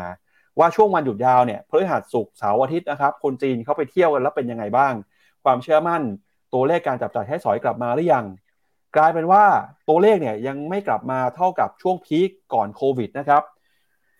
ตอนในช่วงปี 2019 เนี่ยเป็นถือว่าเป็นจุดพีคครับที่ชาวจีนเนี่ยเขาเดินทางท่องเที่ยวกันในช่วงเทศกาลเรือมังกรแล้วก็ช่วงเทศกาลไหว้บ้าจ่างนะครับ พอมาในปีนี้ครับปี 2023 รายได้จากการท่องเที่ยวที่หมุนเวียนในระบบเศรษฐกิจจีนอยู่ที่ 37,000 ล้านหยวนนะครับคิดเป็นเงินดอลลาร์ก็ประมาณ 5,200 ล้านดอลลาร์ครับยังไม่เท่ากับปี 2019 ครับอยู่ในระดับประมาณ 94.9%ของปี 2019 เท่านั้นนะครับ ขณะที่ตัวเลขนะครับการท่องเที่ยวในประเทศเนี่ยมีชาวจีนเดินทางทั้งหมดด้วยกัน 106 ล้านทริปนะฮะแล้วก็ตัวเลขนี้เนี่ยถือว่าสูงกว่าปี 2019 ไปแล้วนะครับ แต่ถ้าไปดูในมูลค่าของการท่องเที่ยวหรือมูลค่าการจัดจ่ายให้สอยเนี่ยยังคงต่ำกว่าครับ แล้วก็ก่อนหน้านี้นะครับ จีนก็มีเทศกาลวันหยุดในช่วงของเดือนพฤษภาคมก็คือเออเทศกาลวันหยุดวันแรงงานครับอ่าตอนนั้นเนี่ย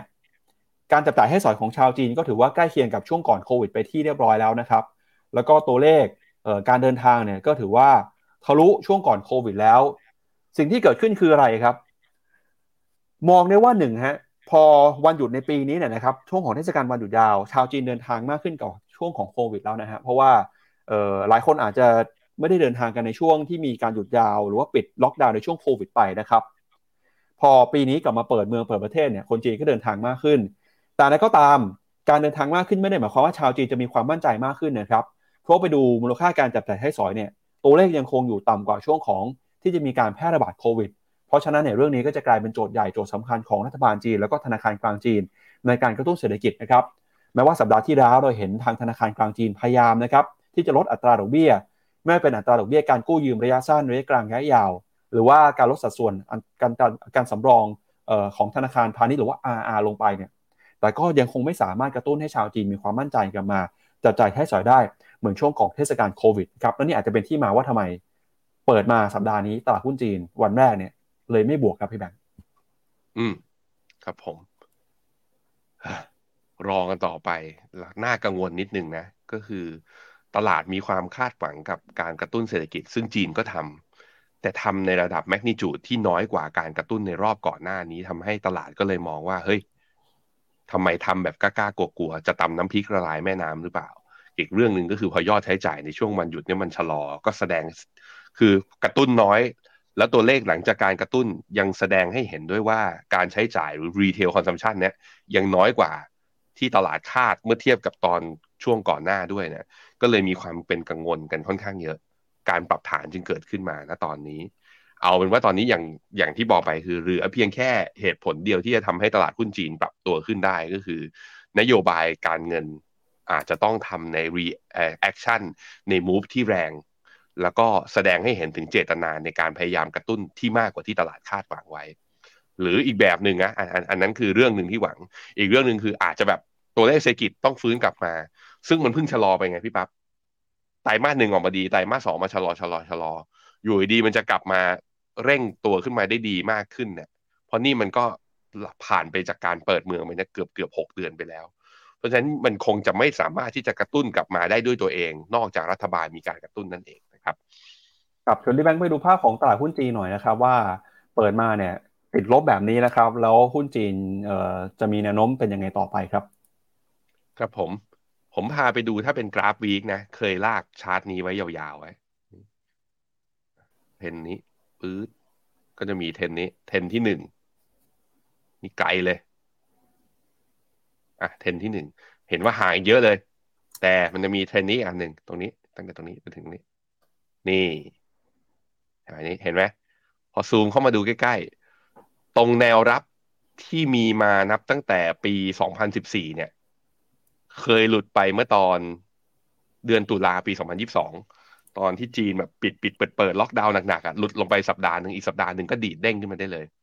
ตอนนี้เนี่ยแนวรับถ้าดูแถวๆตอนเดือนกรกฎานะ จะอยู่แถวๆประมาณสามพันเจ็ดร้อยสิบสามพันเจ็ดร้อยสิบแปลว่า ถ้าสมมุติว่าจีนลงมาทดสอบตรงนี้จริง จะมีดาวไซด์อีกประมาณสักสามเปอร์เซ็นผมเลยมองว่าคัดลอสตรงนี้ไปอะ สมมุติว่าแนวรับตรงนี้มันยืนอยู่นะ แล้วมันดีดกลับขึ้นมาเป็นรอบขารอบใหญ่รอบหนึ่งอะ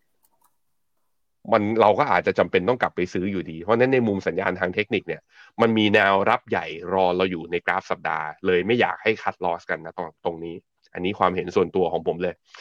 แต่ส่วนว่าแล้วมันจะลงมาหรือว่าไม่ลงมา อันนี้มันแล้วแต่ฟ้าแล้วแต่ดินไหมว่าตลาดเขาจะให้หรือเปล่า แต่บนสัญญาณทางเทคนิคเนี่ยเราเห็นแล้วนี่ไง ลงมาเทสรอบนี้ก็ดีดแรง ลงมาเทสรอบนี้หลุดไปอีกวันอีกสัปดาห์หนึ่งนะบวกขึ้นมาสัปดาห์เดียวหกเปอร์เซ็นก็มีขึ้นมาแล้ว เพราะฉะนั้นก็ใจเย็นกันนิดหนึ่งทุกคน ในมุมของเรื่อง valuation ก็จีนก็อยู่ในโซนขาของค่อนข้างถูก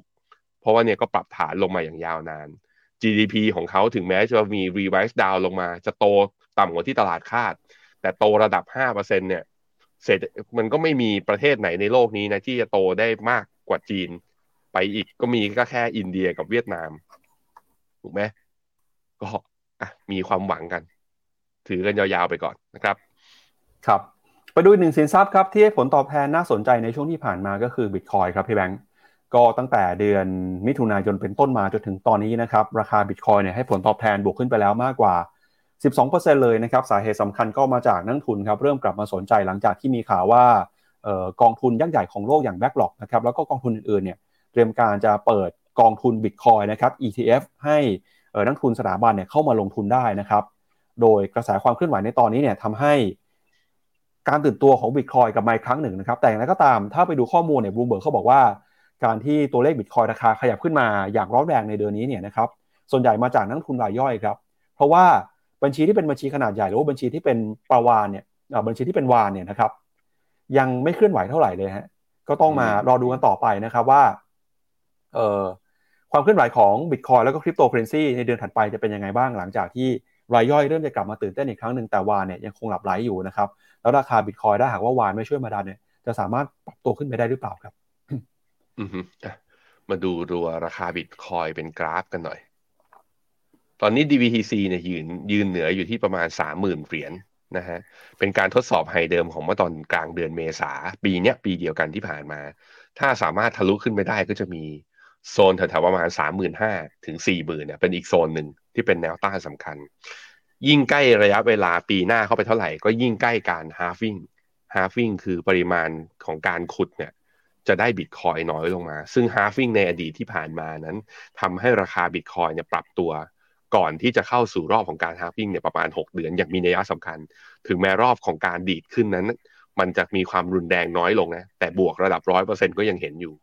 นั้นฝั่งกาวเนี่ยฝั่งที่คนที่ยังเชื่อในคริปโตเคอเรนซีก็ยังมองว่า เรื่องของการ halving ยังอาจจะเป็นประเด็นที่ทำให้บิตคอยมี up upside ข้างบนเนี่ยหลังจากนี้ไปเปิด อันนี้ก็เป็นความเห็นของแต่ละคนนะก็ว่ากันไป ส่วนจะไปได้ไม่ได้นั้น แล้วแต่วิจารณญาณ แต่ที่จะบอกก็คือว่าคุณไม่จำเป็นที่จะต้องไปมี exposure กับตัวคริปโตอะใน exchange คริปโตหรือว่าต้องไปเปิด co wallet แบบนั้น คุณสามารถใช้เครื่องมือ ที่เป็นกองทุนรวมเนี่ยในการลงทุนได้ ผมแชร์นี้ ในกองทุนรวมในบ้านเราจะมีสองตัวเนี่ย ที่เขาบอกว่า represent หรือว่ามี correlation มีความเคลื่อนไหวเนี่ยค่อนข้างไปในทางสัมพันธ์กับตัวราคาคริปโตเคอเรนซีในตลาดในโลกคริปโต กองทุนตัวแรกคือ ASP Digiblock กองทุนที่ 2 คือ SCB Block performance ที่คุณเห็นในหน้าจอนี้ที่ผมเอามาให้ดูนะ นี่คือ performance year to date นับตั้งแต่ต้นปีขึ้นมาเนี่ย ASP Digiblock บวกขึ้นมาที่ 49%ก็คือ capture ตัว performance ของ Bitcoin ได้ดีทีเดียว ในขณะที่ SCB Block เนี่ย บวกได้ 7.1อ่า7.79%จะเห็นว่าน้อยกว่าเยอะ ผมคิดว่ามุมหนึ่งคือตัว SCB Block เนี่ย กองทุนที่เขาไปลงทุนชื่อว่า Invesco Coin Shares Global ซึ่งไปลงทุนในหุ้นที่มันมีลักษณะที่เป็นพวก semiconductor นะ อันดับหนึ่งคือไต้หวัน Semiconductor อันดับสองซัมซุงอันดับสามอย่าง SBI Holding ก็คือเป็นพวกบริษัท traditional นี่แหละ ที่ไม่ใช่โลกคริปโต แต่อาจจะมีส่วนได้ส่วนเสียกับคริปโต อย่างไต้หวัน Semiconductorผลิต semi อ่าผลิตชิปเซ็ต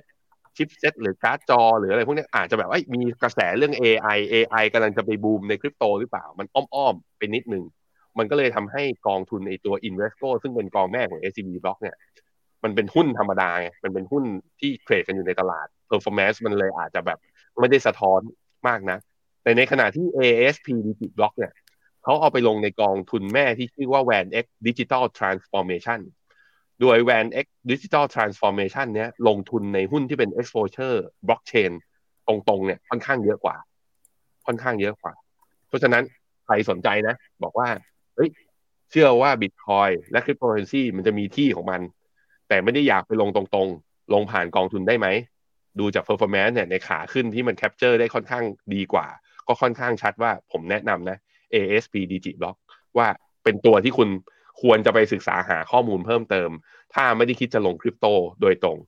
โดยผ่านกองทุน และแน่นอนว่าถ้าจะลงผ่านกองทุนอย่าลืมนะ ลงผ่านแพลตฟอร์ม Finnomena ด้วยนะครับ ไปดูอีกเรื่องหนึ่งครับ อันนี้ก็เป็นสีสันนะครับในช่วงของวันหยุดที่ผ่านมาครับ เราเห็นข่าวเรื่องออคุณมาร์คซักเคอร์เบิร์กกับคุณอีลอนมัสก์เนี่ยที่เขามาท้าต่อยกันในกรงเนี่ยนะครับล่าสุดดูเหมือนว่ามันจะไม่ใช่เรื่องการท้าทายกันเล่นๆแล้วครับพี่แบงค์ผมบอกแล้วเห็นไหมพี่ปั๊บเขาจะต่อยกันจริง ๆ เออครับ ก็คุณมาร์คซักเคอร์เบิร์กออกมาบอกนะครับว่า ตอนนี้เนี่ยเออ มันอาจจะเป็นเรื่องที่เกิดขึ้นจริงก็ได้ครับ เพราะคุณมาร์คซักเคอร์เบิร์กเขาเขาบอกว่าเหมือนเขาจะตอบรับนะครับ ถ้าอยากเจอเนี่ยก็นัดมาได้เลยฮะแล้วทั้งสองฝ่ายเขาเป็นยังไงกันบ้างครับ คุณอีลอนมัสก์บอกนะครับบอกว่าเอ่อตอนนี้เนี่ยเขาก็คิดว่าจะเกิดขึ้นจริงเหมือนกันครับสำนักข่าวบลูมเบิร์กนะครับ ออกมารายงานครับ บอกว่าตอนนี้เนี่ยเอ่อคุณอีลอนมัสก์ครับ เปิดเผยกับผู้สื่อข่าวของบลูมเบิร์กบอกว่าเขายังไม่ได้ซ้อมเลยฮะยังไม่ได้เริ่มซ้อมนะครับ แต่เขาคิดว่าจะเกิดขึ้นจริงแล้วเขาก็จะซ้อมด้วยนะครับ ขณะที่ความเคลื่อนไหวของเอ่อคุณอีลอนมัสก์ครับก็ยังคงออกมาพูดจาในเชิงยั่วยุ แล้วก็มีความเคลื่อนไหวที่น่าสนใจคือ ในช่วงสุดสัปดาห์ที่ผ่านมาเนี่ยมีคุณดาน่าไวท์ครับซึ่งเป็นประธานของ UFC นะครับซึ่งเป็นสถาบันที่จัดการชกแมตช์ใหญ่ ๆ ของโลกเนี่ยออกมาบอกครับว่าเขาได้โทรหาทั้งอีลอนมัสก์แล้วก็มาร์คซักเคอร์เบิร์กแล้วนะครับ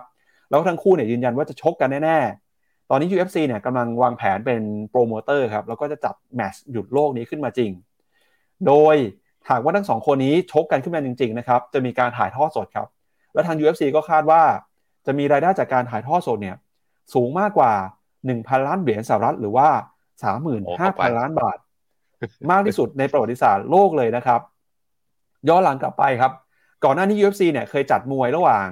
เอ่อคอนเนอร์แมกเกรเกอร์กับ ฟลอยด์เมย์เวทเธอร์ในช่วงปี 2017 เนี่ยตอนนั้นทำรายได้ไปประมาณ 600 ล้านเหรียญนะครับ แต่เขาบอก UFC จะจัดแมตช์ระหว่างอีลอนมัสก์กับมาร์คซักเคอร์เบิร์กเนี่ยจะได้ถึง 1,000 เหรียญเลยนะครับ ก็ต้องหนึ่งพันล้านเหรียญหนึ่งพันล้านเหรียญทำไมหนึ่งพันล้านเหรียญเลยนะฮะก็ต้องมาดูครับว่าจะจะเกิดขึ้นได้จริงหรือเปล่านะครับ แต่ถ้าดูเนี่ยโหเขามีเปรียบเทียบกันจริงจริงจังมากครับพี่แบงก์ก็ตอนนี้เนี่ยดูเหมือนเอ่อ ราคาต่อรองน่าจะอยู่ที่มาร์คซักเคอร์เบิร์กมากกว่า เพราะว่ายังอายุน้อยนะครับ แล้วก็ดูฟิตกว่าด้วยน้ำหนักน้อยกว่า อายุ 39 นะครับอีลอนมัสก์อายุ 51 ฮะ แล้วก็ถ้าดูจาก skill หรือว่าดูจากฝีไม้ลายมือเนี่ย คุณอีลอนมัสก์นะครับโอ้โหมีไปเรียนมวยเรียนจิวจิสุมา แต่คุณไม่ใช่ฮะคุณมาร์คซักเกอร์เบิร์กเนี่ยไปเรียนมวยเรียนอะไรมาแต่คุณอีลอนมัสก์เนี่ยแทบจะดูเหมือนไม่เคยเห็นภาพพ่อออกกำลังกายสักเท่าไหร่เลยนะฮะก็ ผมว่าถ้าต่อยกันจริงก็อาจจะไม่สนุกฮะเพราะว่าเหมือนเอาคนอายุ 40 กับคนอายุ 50 มาต่อยกัน แล้วก็สภาพร่างกายนี่ก็ฟิตไม่เท่ากันด้วยนะครับมาร์คซักเกอร์เบิร์กนี่ยังไงก็มีแต้มต่อครับ ไม่แน่ก็แหมมันเตรียมตัวสักประมาณสามเดือนหกเดือนนะ ก็อาจจะไหวก็ได้ อาจจะไหวก็ได้ แต่อย่างเงี้ยหุ้นเทสลาจะร่วงหรือเปล่า คืออุตส่าห์คือก่อนหน้านี้ไปยุ่งกับทวิตเตอร์ไงคนเลยงองแงกลายเป็นว่าตอนนี้คือไม่ทำงานแล้วตอนนี้ต้องมาฟิตหุ่นไม่งั้นออกมาแล้วไปแพ้เขาขายหน้ากันพอดี นั่นแหละ ไม่รู้หุ้นเทสลาร่วงเพราะเรื่องนี้หรือเปล่านะเอาแล้วพีอีร่อนจะไม่ทำงานแล้วจะไปฟิตหุ่นอย่างเดียวแล้ว จะไปซ้อม ดูแล้วมีทรงนะ มีทรงในการเกิดผมคิดว่า แต่ถึงเวลาจริงอีลอนก็คงแบบว่า หาเรื่องปฏิเสธป่ะพอทำไปสักพักหนึ่งเอาอยัางไงดีว่าหาทางลงยังไงดี แต่ถึงขนาดมันโทรมาแล้วไง ก็ต้องบอกไปก่อนว่าเอาดิเอาดิอะไรอย่างนั้นอะต้องบอกไปก่อนว่ากันครับครับ ก็เดี๋ยวเราลองติดตามนะครับ เรื่องนี้ ก็เป็นสีสันนะครับในวันที่บรรยากาศตลาดหุ้นตึงเครียดนะครับ ก็เดี๋ยวมาดูคอมเมนต์ของคุณผู้ชมมาหน่อยครับพี่แบงค์ว่าวันนี้มีเข้ามาพูดคุยเข้ามาทักทายกันยังไงบ้างนะครับครับผม สวัสดีทุกคนนะฮะ คุณไลออนควีนบอกว่าตอนนี้พวกบรรดา LTF RMF ที่ถือมาเจ็ดปีเนี่ย ยังลบอยู่เลย บอกว่าหักภาษีแล้วคุ้มไหม ถ้าลบสิบเปอร์เซ็นเนี่ย แล้วถ้าคุณฐานภาษีสามสิบนะ ก็ยังกำไรอยู่ยี่สิบแต่ยี่สิบเปอร์เซ็นต่อเจ็ดปีมันก็เออมันก็ดูไม่เยอะจริงๆอะ นะฮะก็มีหลายคนนะคิดว่าอย่างพี่เคลลี่ก็มองว่ามันอาจะเป็นมุมหาทางลงของปูตินนะ เพราะว่าไม่น่าจะอ่อนข้อขนาดนี้เหมือนจะเตรียมกันไว้แล้วใช่ใช่หลายสื่อก็วิเคราะห์กันแบบนั้น คุณกิติคุณ พี่ปั๊บคนนี้เนี่ย ผมเขาทักผมที่สนามบอลลูกชาย ลูกชายไปเล่น แล้วก็เจอกัน สวัสดีคุณคุณภูมิฮะ สวัสดีนะฮะดีใจที่ได้เจอกัน ใครเจอผมเลยข้างนอกอย่างเงี้ย เข้ามาทักได้นะ ผมอาจจะดูเหี้ยมเหี้ยมเขาไม่ค่อยโกนหน่อยเสาร์อาทิตย์ แต่ว่าผมใจดีนะฮะ ไม่กัดผมไม่กัดเด็ก ผมไม่ทะเลาะกับใครนะครับ แล้วก็ไม่ต้องชวนมาต่อยนะ คือผมยอมแพ้ตั้งแต่ เนี่ย มีคนบอกว่าเอออยากดูแบบว่าพี่ปั๊บพี่แบงค์พี่เจษพี่หยง ไม่ผมไม่สู้คน ผมแพ้ ผมยอม ผมยอมแพ้เนี่ยยังไม่ชกนะครับผมรักษาตัว เออไม่มีคอมเมนต์เกี่ยวกับตลาดกันเลยนะอะ ไม่เป็นไรอ๋อนี่นี่มีคุณหญิง ตอนนี้หุ้นทิงหุ้นจีนถูกกว่าตอนที่เราซื้อขายอ่าเข้าซื้อขายบางส่วน เข้าไปอ่าจะเข้าไปซื้อใหม่ดีไหม ผมคิดว่ารอแนวรับข้างล่างกันแต่ตอนนี้มันอยู่ในขาย่อใช่ไหมเมื่อกี้ตามแนวรับที่บอกไป รอตรงนั้นถ้าไม่หลุดนะน่าซื้อกันได้อีกรอบหนึ่งผมคิดว่าเรามีกันอยู่เยอะแล้วระดับหนึ่งอะ ผมเข้าใจหลายคนก็ติดลบอยู่ด้วย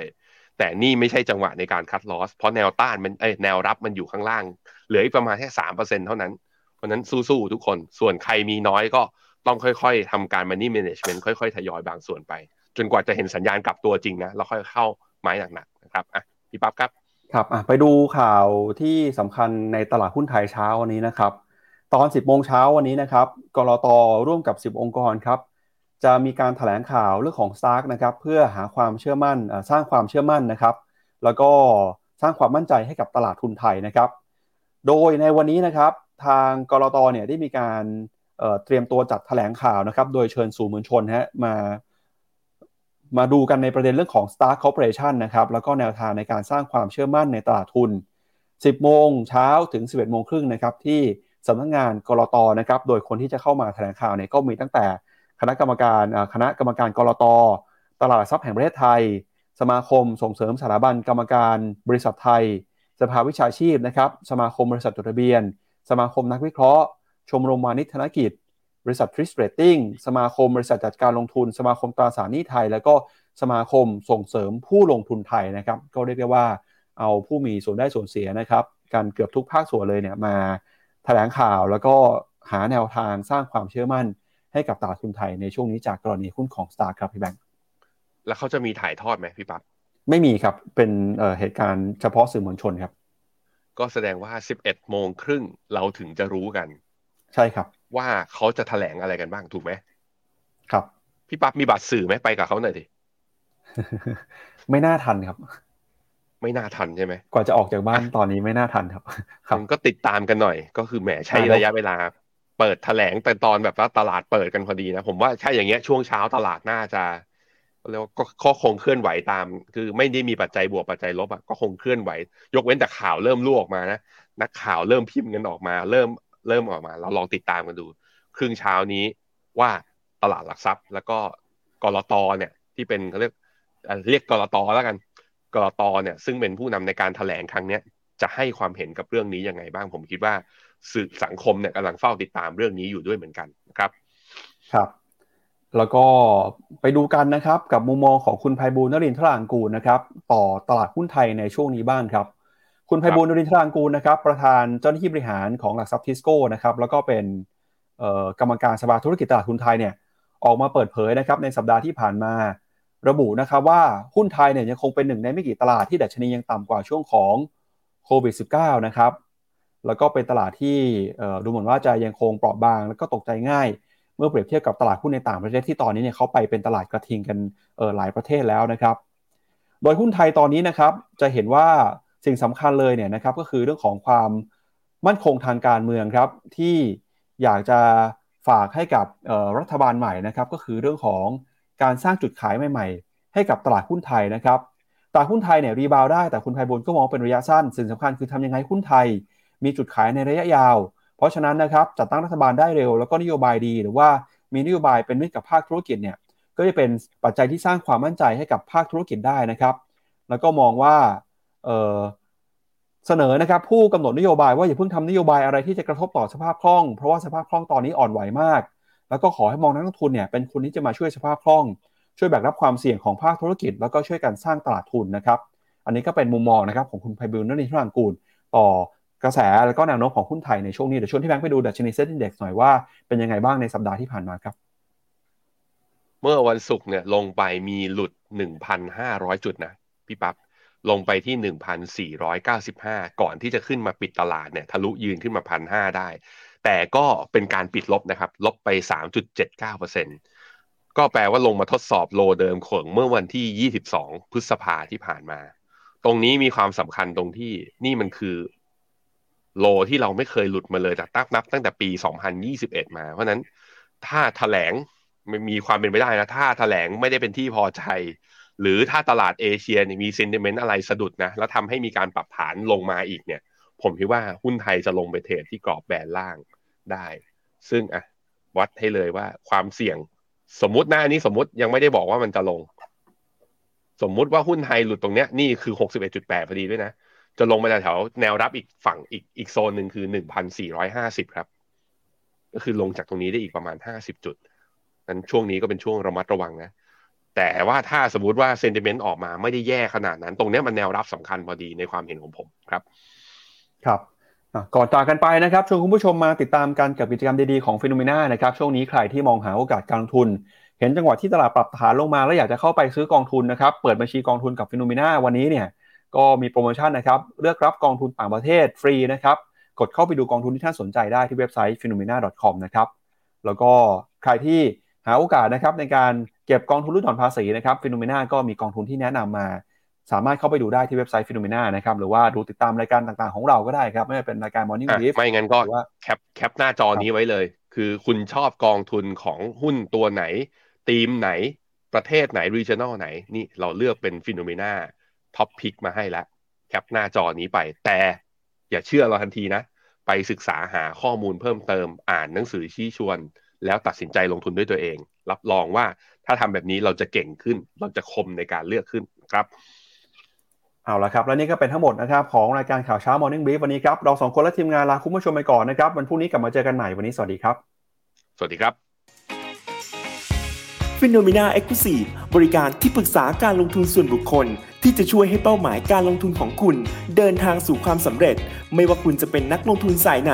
เริ่มต้นที่ 5 0 0 0 0 0 บาท สมัครเลยที่ f i n o m e f i n o m e n a e